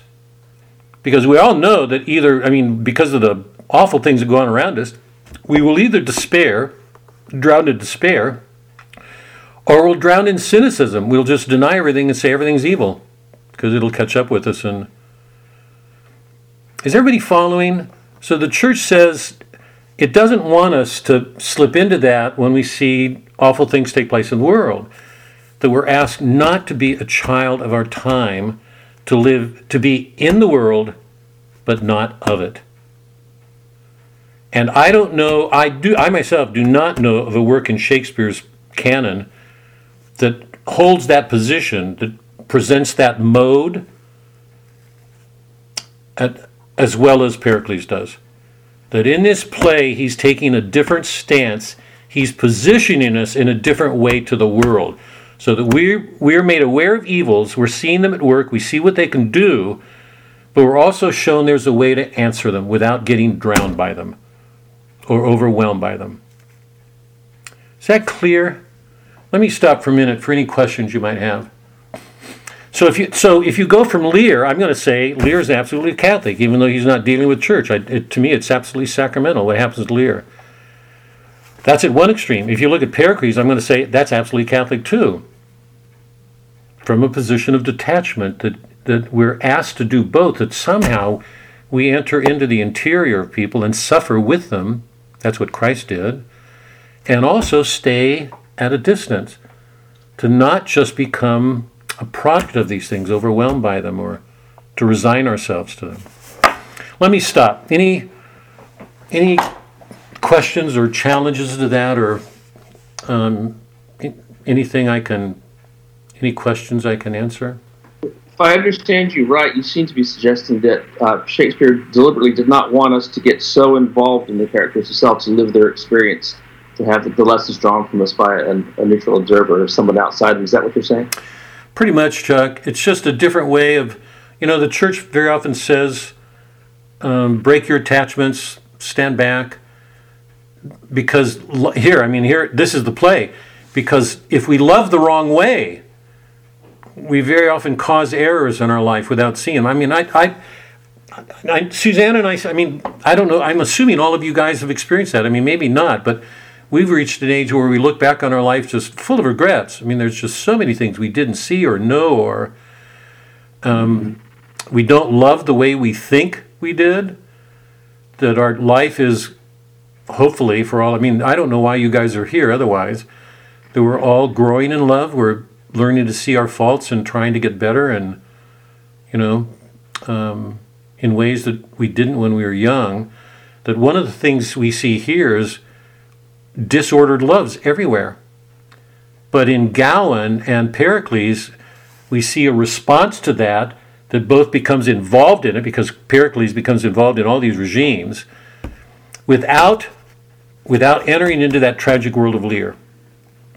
So that we're aware that something else is going on. And what I would say is going on in this play, my argument, what I'm going to say is going on in this play is bonum est diffusivum sui. It's strictly Boethian. There is this goodness going on. Can we trust it? In fact, let me put it this way. When Pericles faces this danger from Antiochus, does he despair? Does he go to war with him? Does he do what Lear does? Does he bring down the heaven in curses?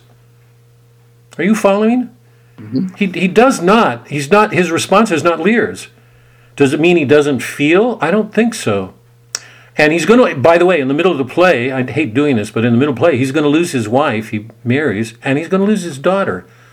The great beauty of this play is something's going to happen with all those things he lost. They're going to exemplify this principle. Bonum est diffusivum sui. Goodness diffuses itself. There is this goodness in the world. So, a Christian, I think, correct me please if you disagree, a Christian in the Lear world is asked to enter into the sufferings of other people. Part of our life. Christ did. We're reading Matthew, and if you've you know if you've read the gospel recently, you know in at St. Francis, Matthew begins with Matthew giving this long genealogy to show that Christ enters into this line of all these people that began with Abraham. Abraham to David, David to the deportation, from the deportation to Christ, to Joseph and this virgin. That line is, we know from the people, we can identify them. Rahab, we've met in the Divine Comedy. Rahab was the prostitute, the whore, that helped the um, chosen people enter the chosen land. They only came into that land through a prostitute. We know that King David was an adulterer and a murderer. Christ, Matthew does that to show he, he fully identifies with our humanity. Why does he have himself baptized? He's sinless. Why does he go to John and be baptized? Christ did everything he could to enter into our humanity. The opening, the, the Matthew opens after the uh, description of the, you know, his birth and, and the birth of John, with Christ in the desert facing the three temptations. That's before his ministry begins. To show he's starving for 40 days, he has to face every possible temptation humans did if he's to do the work of his Father. So, in these two plays, if we set them next to each other, it seems to me we have um, a glimpse of the richness of our tradition. That we're called to enter into the sufferings of those we love, and we're also called to step back, trusting um, in this principle bonum est diffusivum sui. Goodness diffuses it. God, God is always at work. So no matter because the play is going to be full of losses, characters are going to be losing things. Um, Antiochus lost his wife. What does he do? Has sex with his daughter. Pericles is going to lose the woman. He's going to get married. He's going to lose his um, bride and his daughter. He loses his father's armor. It's returned to him. Um, so the experience from um, from Pericles' point of view and others is the world is mortal. The things that we prize, that we give our lives to, we keep losing. Something happens. A person can lose a job. We have struggles with our families. We all know these. We all know these things. They, they make up, I would say, the greater part of our lives. Anyway, let me just. That's my contention here. That if we look at those two plays, we're seeing something deeply a part of our Catholic faith. That God is at work in this world in both of those plays. One's a tragedy, one's a romance. Let me stop again. Any any questions or comments or or disagreements?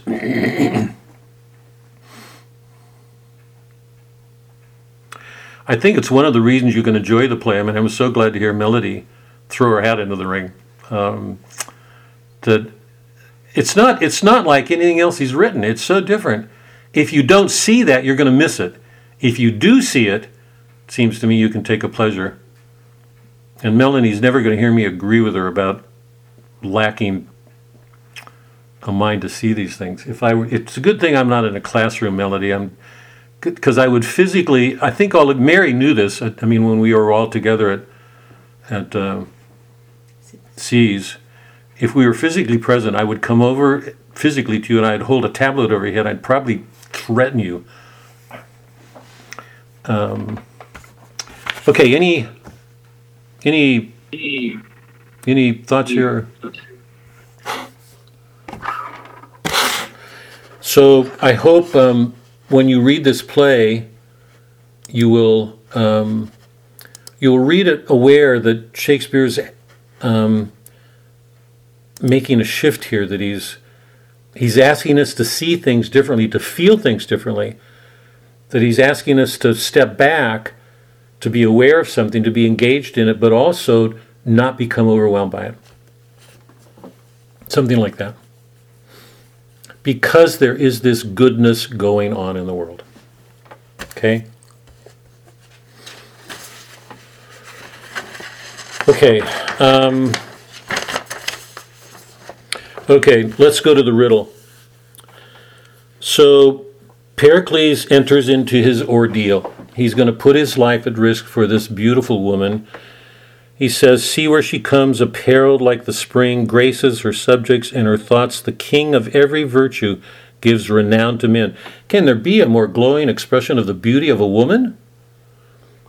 Of every virtue gives renown to men. Her face, the book of praises, where is read nothing but curious pleasures. As from thence sorrow, wherever raised, sorrow is going to be removed. To have her as your wife means nothing but pleasure. And Antiochus backs it up. Before thee stands this fair Hesperides with golden fruit. That's the image of the, the apple tree in the in the Greek myth of the garden. We know it from um, from Genesis. Her face like heaven entices thee to view her countless glory, um, which desert must gain, and which without desert, because thine eye presumes to reach, all the whole heap must die. You have to risk yourself for something as beautiful as this, or you die, or you don't get it. so he's presented with the riddle, and the riddle is I am no viper, yet I feed. Can everybody go there if you're not? It's line 65. I am no viper, yet I feed on mother's flesh, which did me breed. I sought a husband in which labor I found that kidsman in a father. He's father, son, and husband mild, I mother, wife, and yet his child. How they may be, and yet in two, as you will live, resolve in you. She, by the way, she goes nameless. She's the only character in the play without a name. She has no identity. So I think Shakespeare is, is showing us the danger in the way we love, particularly men of women. Um, and he, but she says, but being played upon before your time, he's looking at her. Hell only dances at so harsh a chime. Good sooth, I care not for you. He knows that to, to choose her will commit him to hell. This is about line 80. Knowing that knowing sin within will touch the gate, you are a fair viol, and your sense the strings who fingered to make man his lawful music would draw heaven down and all the gods to hearken, but being played upon before your time, hell only danceth at so harsh a chime. Good sooth, I care not for you. He knows that to have her would be a hellish thing. And the, so here's the thing all of the men of risk, they've lost their heads. Shakespeare has kept his head. But he knows to do that puts him at risk. He's going to die. If he chooses her, he goes to hell. If he doesn't, because he knows the consequences, he's going to be killed, and Antiochus will kill him. So there's the ordeal. So if I were in a high school audience talking, I'd right now I'd say to the young boys, "Be careful of who you marry." Suzanne didn't even laugh at that. I thought it was funny. Okay, what's the riddle? Explain this. What does she mean? I am no viper, yet I feed on mother's flesh. This is the object of his love. He looks at this beautiful woman, and the voice from her says, I am no viper, yet I feed on mother's flesh. How does she feed on her mother's flesh? Actually, let me take the whole thing, Doc. Let me take the whole thing. I feed on mother's flesh. I sought a husband in which labor I found that kindness in a father. He's father, son, and husband mild. I mother, wife, and yet his child. So, how did she feed on her flesh? And why is um, her father a father, a son, and a husband? And how does that make her a mother and a wife, and yet her child? Let's just straighten this out. Is everybody clear in that? If he gets into this relationship with her, if he takes her, he knows it's a hellish thing. Um, but what is she? What's what is? I don't know. What's the strangeness of this relationship, this sexual relationship? And by the way, I hope I hope everybody picked up the point I made earlier that in so many of the plays, Shakespeare's showing us that there is a justice to the world. The danger is when men have enough power to make whatever they want just, and they're attracted by the beauty of something. If it's sexual, they can make that what they want.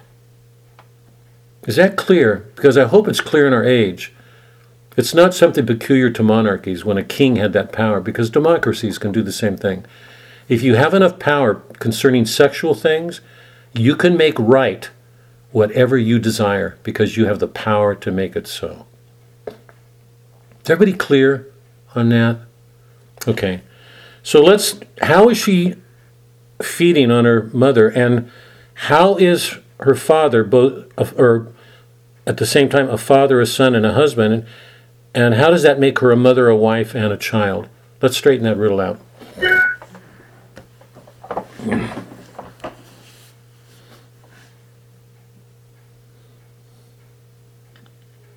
Well, the Folger's note says right there that she's feeding on her mother's flesh by defiling her mother's marriage bed.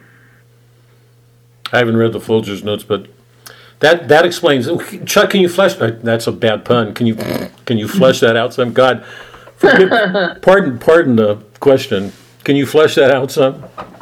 Well, yes, presumably. I mean, I mean, her, although her mother's dead and gone, her her memory lives, and and in a sense, she's still there. And so, it, if she she could only uh, see it, obviously, it would, it would tear her. So it's a it's a violation of her of her uh, of her mother by doing that. Even if her mother's not married, they were in a marriage. Her mother and her husband, her and her father, as one. So, in anything promiscuous that she does with either one of them, she would be, in that sense, feeding on the flesh that gave her life. Um, but so, can we take the other? He's father, son, and husband, and she's mother, wife, and child at the same time, and daughter. Can can somebody help us work that out? Connie, how is how is the husband of both a a father at the same time, a father, a son, and a husband at the same time? How does how does incest? It's really it's really amazing what Shakespeare's doing here because he's showing the danger of loving the wrong way. That you you you you can make your father your own husband, and you can make him son to himself. How is that so? Explain that. Lori, I, I don't understand the son to himself. The other ones aren't too clear to me. what, make clear the ones you do it. Explain. Say it again. Oh, sorry.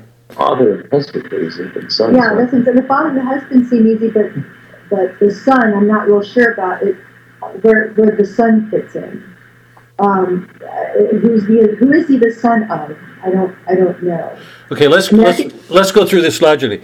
If he's her father and she has sex with him, she makes him her husband.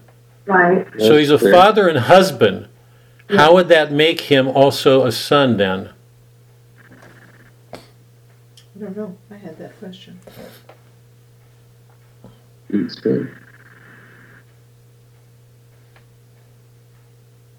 Would he become childlike in some way? I don't know, I'm trying to understand. He becomes childlike in some way, uh, uh, almost like even her, her son when. In some way. Well, if she's the daughter of him, Right, what would that make him? Like a son-in-law? A son. Like that kind of son-in-law? Yeah, a son. Okay. If she's the daughter, right? But she has an incestuous relationship with him, she's the daughter, that would make him a son. So he's father, son, and husband mile. Does that straighten everything out with the mo- I mother, wife, and yet his child? Does that make clear how that's true? That's so? Yeah, his child. Are we okay? I thought Go ahead, I sorry. thought it was No. I thought it was interesting because you brought up the up the fact about the golden fruit and um, that it's too dangerous to touch. Yeah, And then when when the riddle starts, I am no viper, like a snake in the Garden of Evil, Eden, that image of evil. So I, I thought that was very interesting Yeah. too. yeah. Is everybody okay? Does everybody have it? Okay, I'm gonna, if I can, extrapolate here for a second. Um, where do I do this mute? This. How do I? How do I do this mute? I'm sorry. Oh, here, mute all. Um, let me just let me. I, I don't. See, see what your thoughts are about this. If the if the only ordinate, I mean Saint Augustine, ordinate, the word ordinary, lawful, normal. If the normal relationship, sexual relationship, is between a man and a woman, that that's the norm because it's creative, that that's made clear by God. Then at the opposite extreme would be incest, because it, it involves the greatest complexity of perversions. Yeah, as we're seeing them here, it makes a man a father and a husband and a son and a woman a mother and a wife, you know that you take on these multiple things that are all unnatural. So that it seems to me what Shakespeare's doing is showing or implying a lawful marriage and whatever its perversions can be here. Because it, at least it has this advantage that it helps us see um, the fruitfulness of a marriage and the danger of anything outside of it.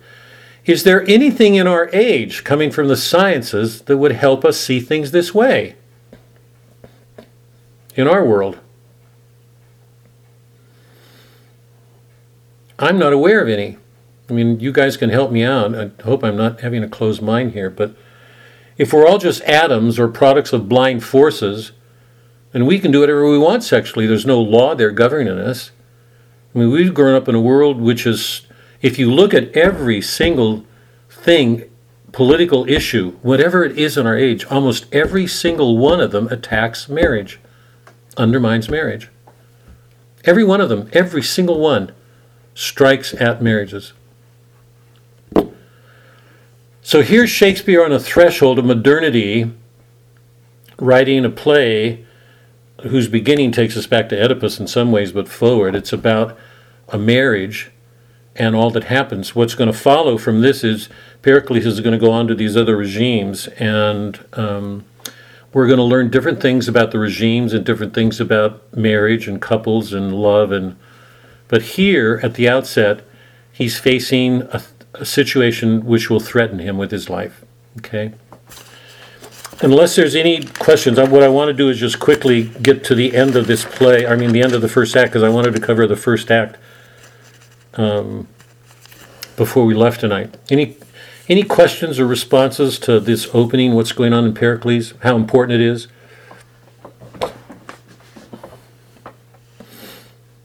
I wish more kids were reading Shakespeare today or Homer or the things we've been reading. I mean, to give them some sense that there's something else that might be going on in the world.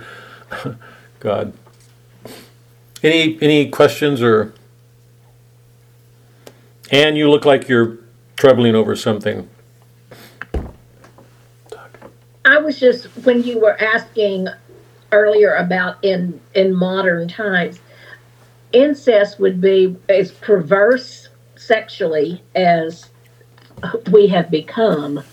Uh, incest is still the ultimate taboo. Yeah. Yeah.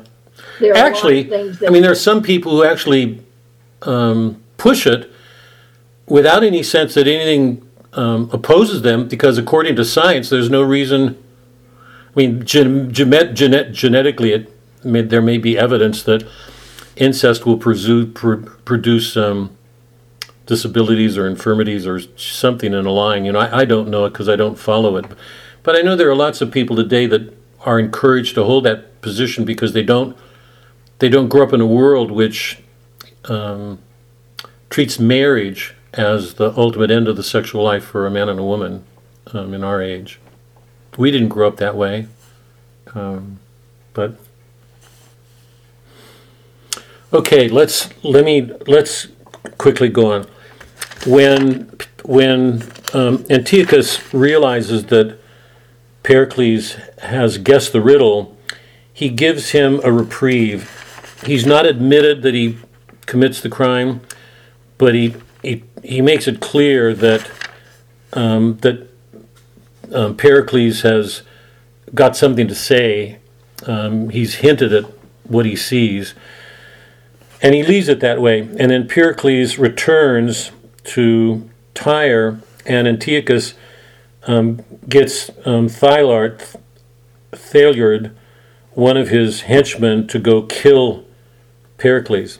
Um, in, in Act 1 2, Pericles returns and he tells Helicanus, one of his lords, um, what's happened, that he's discovered the, the perversity of Antiochus's position and the danger that he's put himself in and his people because he knows that because um, Antiochus is powerful, he, he could come and destroy his land. So rather than put his own people at risk, he leaves.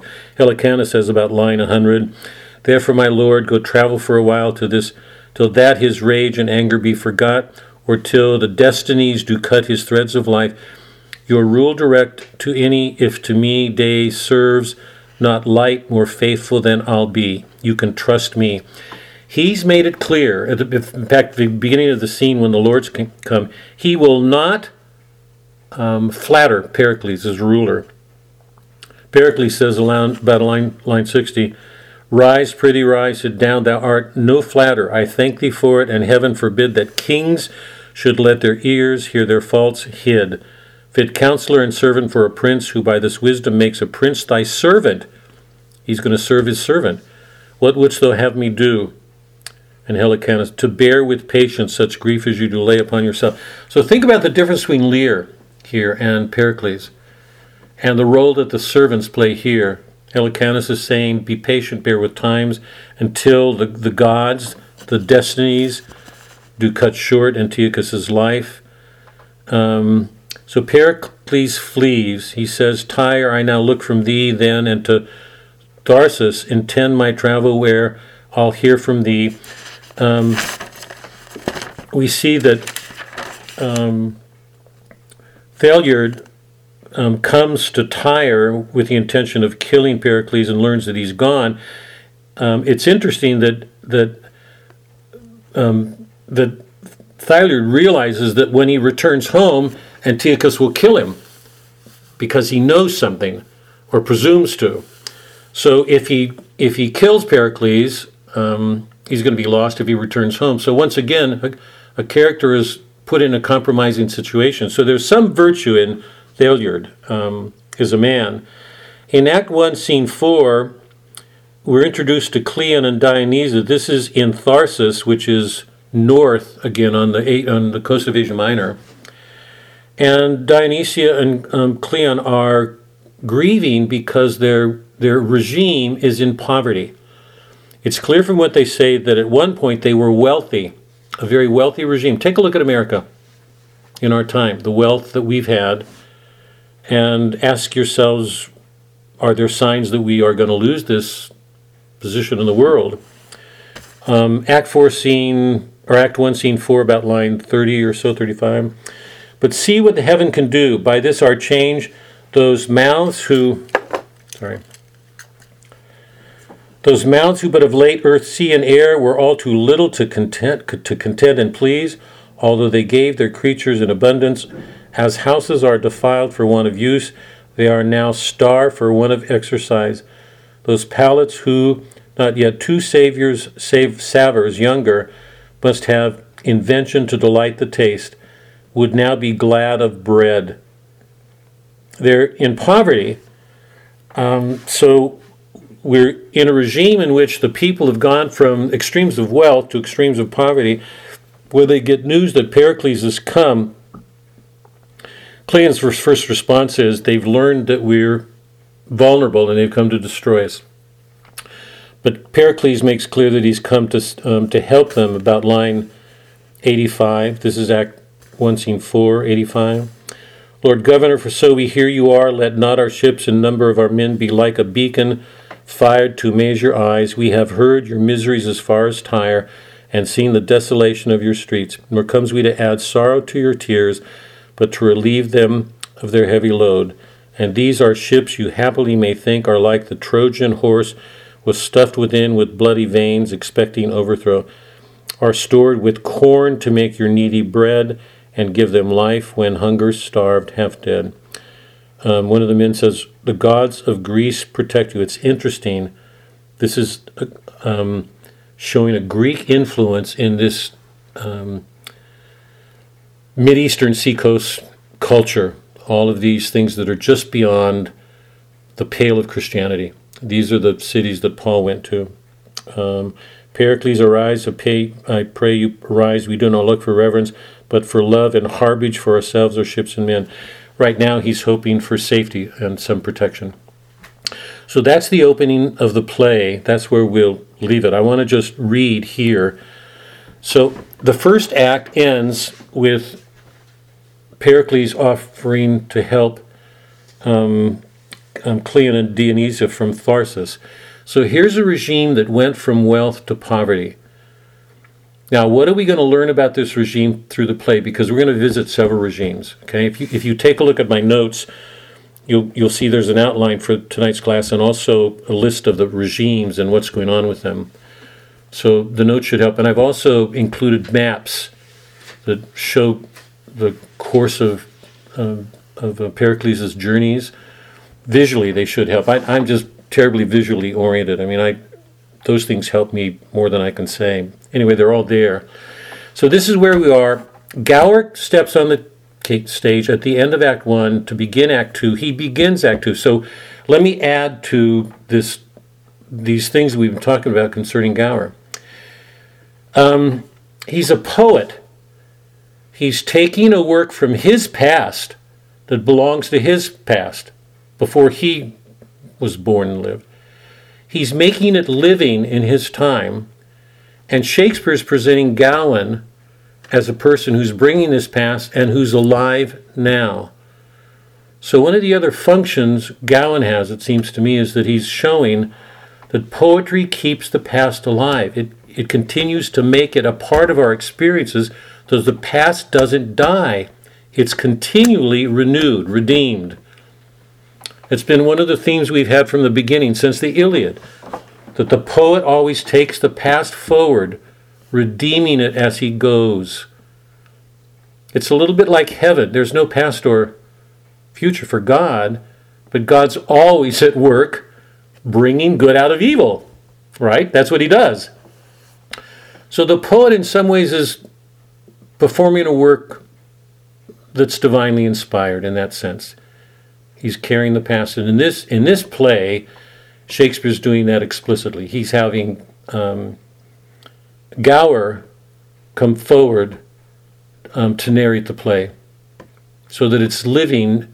It's it's from a figure who died, who's living in the present, who's narrating a play to Shakespeare's time, and we're reading it now. Is that clear? So that's another aspect of Gower's character I just would like everybody to think about. The other is, it's really interesting because I mean to go back to what Melody um, said in Anne. Um, in in this play, as in no other, Shakespeare he doesn't do this in any other play that I'm aware of. Shakespeare usually there's two regimes, the two settings. He's usually working with two settings. Here he's working with a number of regimes and the sea. So there's um, a lot going on involving different regimes. But we've got a narrator unifying them, holding something together. So they're not just broken up things. To go back to the argument that I was making earlier, my contention, that um, because he steps back and he's not overcome by whatever is immediately in front of him, he can put together a whole involving a greater number of things like the still point at that wheel, at the center of the wheel, the way God does, or the way the poet does here. that Gower and Shakespeare do. Is that clear? The power of the mind to take all these disparate things. Because think about it. Can anybody oh, put it this way, using Boethius' circle? Can anybody do that on the circumference of the circle? Distance from the center. While they're on the circle's circumference, circling, can they do it? Absolutely not. They're too caught up in the motion of the circumference. But if you're at that still point of the center, you can. You can see the relationship. You can unify all those things because you're partly you're a part of them. The circle doesn't exist without you. You're a part of them, but you're also removed from them. Is that clear? So Gower has that function. He, it's a different mode, a different stance. He's, he's showing us to step back, to look at things, and see that bonum est diffusivum sui, that goodness is diffusive, it's, it's at present. When we come to Tharsis, what we see is there seems to be no good, everybody's suffering. But suddenly, um, Pericles arrives and a goodness is given that they didn't expect. Now, what, what are Cleon and Dionysia going to do? When you read, watch them. Because right now something's being given to them. Will they make good on that goodness? What will they do? So, is everybody following? There's this goodness being given. Are people working with it? What do people do with it? So, Act 2 begins with Gower. Here have you seen a mighty king, his child is. There it is, there's that Middle English, indeed. His child indeed to incest bring. A better prince and benign lord that will prove awful both in deed and word. That's Pericles. He will do an extraordinary thing. Be quiet then, as men should be, till he hath passed necessity. That is, till wait till the end. Chuck Chuck made this point well. Wait, remember we've been saying this from the beginning. We won't be able to read a play well, not even Lear. We, that was said for somebody's benefit.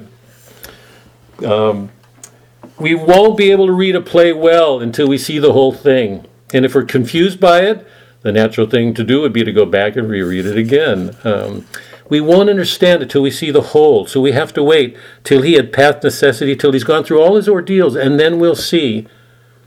I'll show you those in trouble's reign, losing a might, a mountain gain. He's, he's already letting us know some good will come. Wait, let me stop. Could anybody have done this in Lear? Let's say, let's say the fool said, Hold on, Lear, be patient. A great good will come to you. Would Lear have heard it? Would it have changed his behavior? Is everybody following? Gowan's giving the th- or Gower's giving the thing away. That he's showing us there is a trust in a goodness now. He's saying, "Be quiet." Yeah. Or he says, "Be quiet." Where's the quiet word? I say.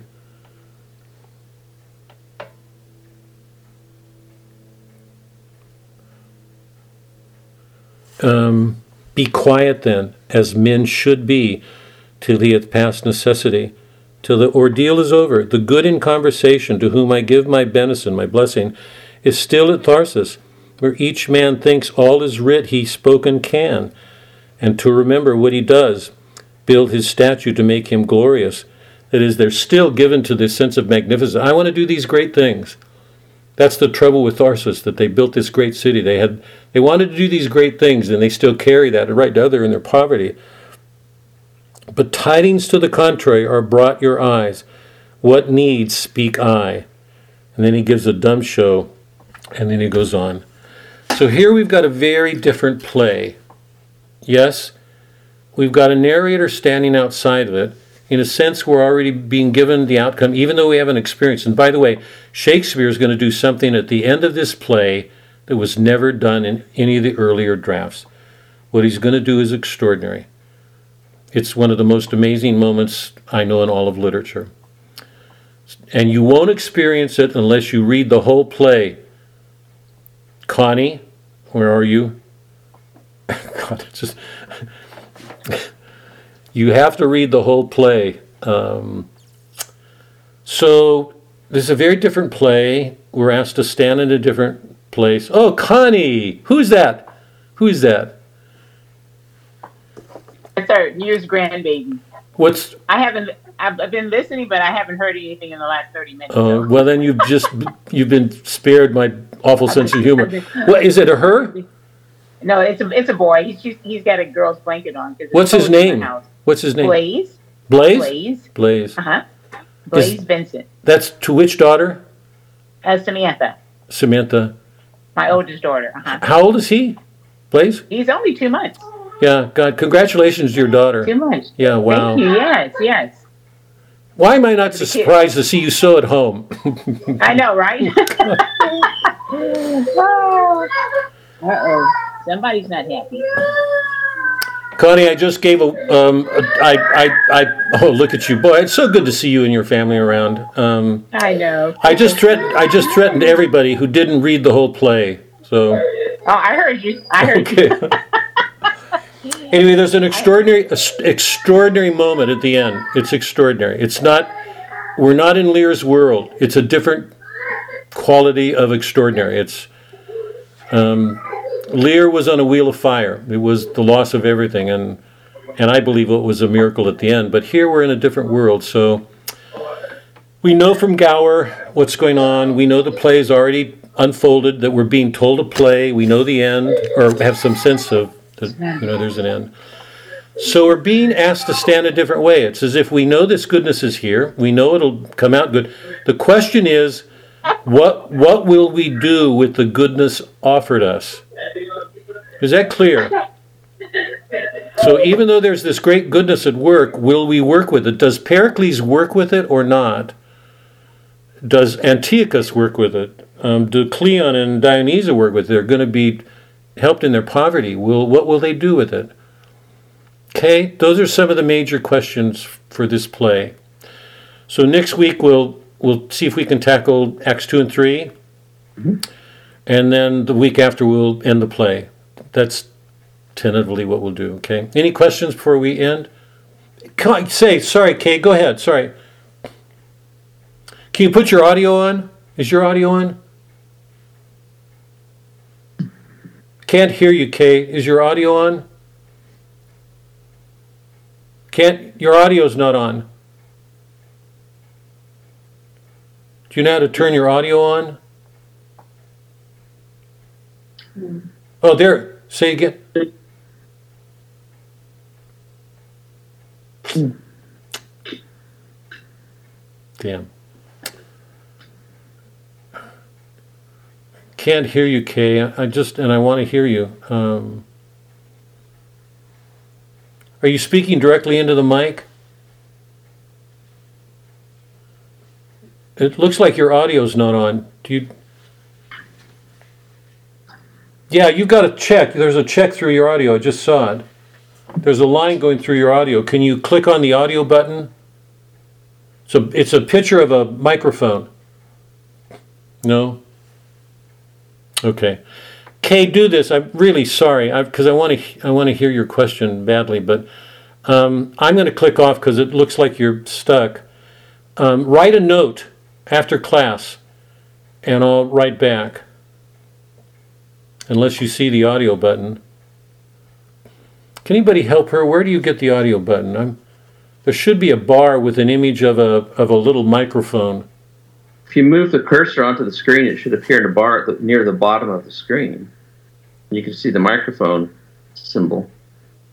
Okay, um, let's wait. Um, um, Kay, write me c- c- uh, and and see if I can help. Okay, with your question.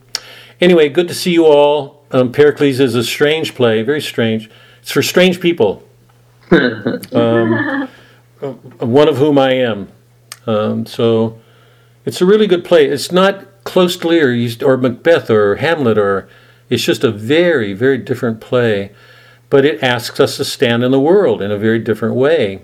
So that's one of the beauties of what he's doing, um, and most people don't even see it. So have a good week, all of you. Um, stay safe. COVID's all around us.